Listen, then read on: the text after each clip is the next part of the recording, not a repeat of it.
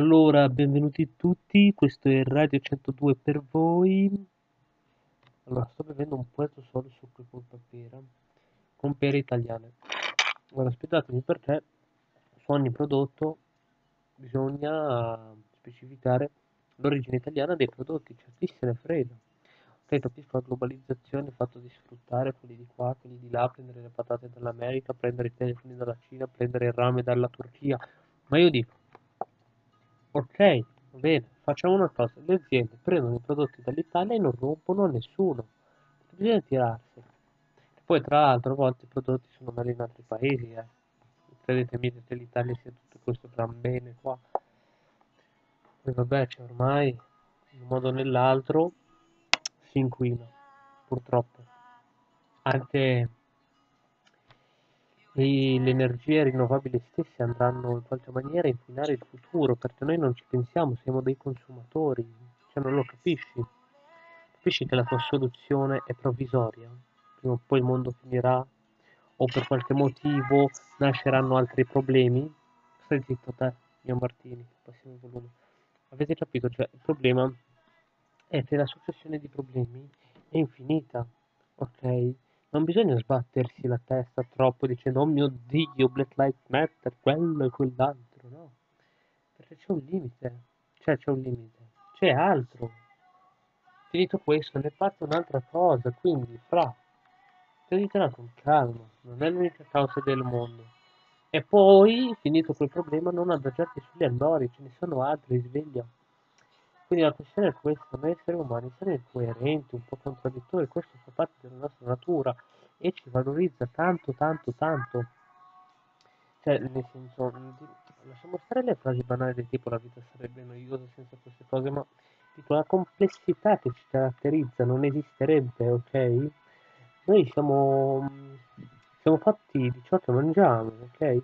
Siamo erbivori e carnivori vogliamo ma non vogliamo, amiamo ma odiamo, mm, ci svegliamo poi dormiamo, cioè nel ciclo di questa vita noi cosa siamo in fondo se non delle piccolissime formiche in proporzione a quello che è il sistema solare o addirittura la galassia o ancora di più l'universo intero. E poi l'altro ieri sono andato, anzi ieri, sono andato a vedere Tenet con quel mio amico di nome Stefano. E, ehm, in poche parole, la supposizione su cui si basa il film è che il paradosso del nonno, quello di cui viene risolto con il loop, cioè non ci sono degli universi paralleli, ma che cazzate dicono? Lì alla fine è tutto un ciclo unico. Il punto per me, cioè, dov'è il libero arbitrio? Dov'è il... È tutto deterministico questo punto, deciso a priori, perché ci deve essere qualcosa che fa scaturire quel ciclo lì ma a quel punto, prima di quello scaturimento del ciclo, non c'era niente. Allora quello è un universo parallelo a sé stante e ce ne sono altri. Cioè nel senso, un, è un loop infinito, ok? Ma ha avuto mai un inizio questo loop? Cioè appunto non è così semplice da decifrare.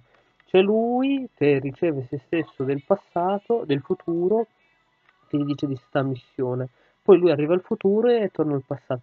Però quando è la prima volta che lui è tornato al passato? L'ha sempre fatto? A quel punto ti posso dire che magari la cosa è deterministica e non così libero arbitrio. Lo capisci? Praticamente il paradosso del nonno l'avete capito. Oh, si è realizzata? Praticamente, mh, mm, come la mettiamo allora la situazione? Tu torni indietro nel, nel tempo e ammazzi tuo nonno. Ok, ammazzi tuo nonno come hai fatto nascere te per tornare indietro ed ammazzarlo? A questo punto ci sono due opzioni, o almeno ce ne saranno di più, ma almeno due opzioni quelle diciamo più. Tu rimani vivo perché crei una nuova dimensione e nella seconda ti svanisci tu perché è così, ma quel punto, cioè, quella dello svanire non andrebbe bene. Poi ho pensato che quella del rimanere vivo, oddio, non è del tutto corretta perché io supposto semplicemente che la massa, l'energia contenuta nell'universo sia costante, però mi sono accorto di aver pensato che fosse costante solo nello spazio ma non nel tempo. Nel momento in cui torni tu indietro non esisti più nel futuro, cioè hai lasciato quella parte di tempo, ok? Cioè, la conclusione di tutto questo discorso si porta per forza al determinismo. E mi sembra che sia un'esperienza comune a tutti noi che le cose non siano deterministiche. Ma è persino la fisica riuscito a capirlo, almeno a livello gnoseologico nostro sarebbe così. Quindi io finisco la puntata qui perché non ha senso dirvi altro, ragionateci da soli ragazzi. Fatevi delle domande, datevi delle risposte. Non è importante darsi delle risposte, l'importante è farsi delle domande. Arrivederci e buona serata. mm.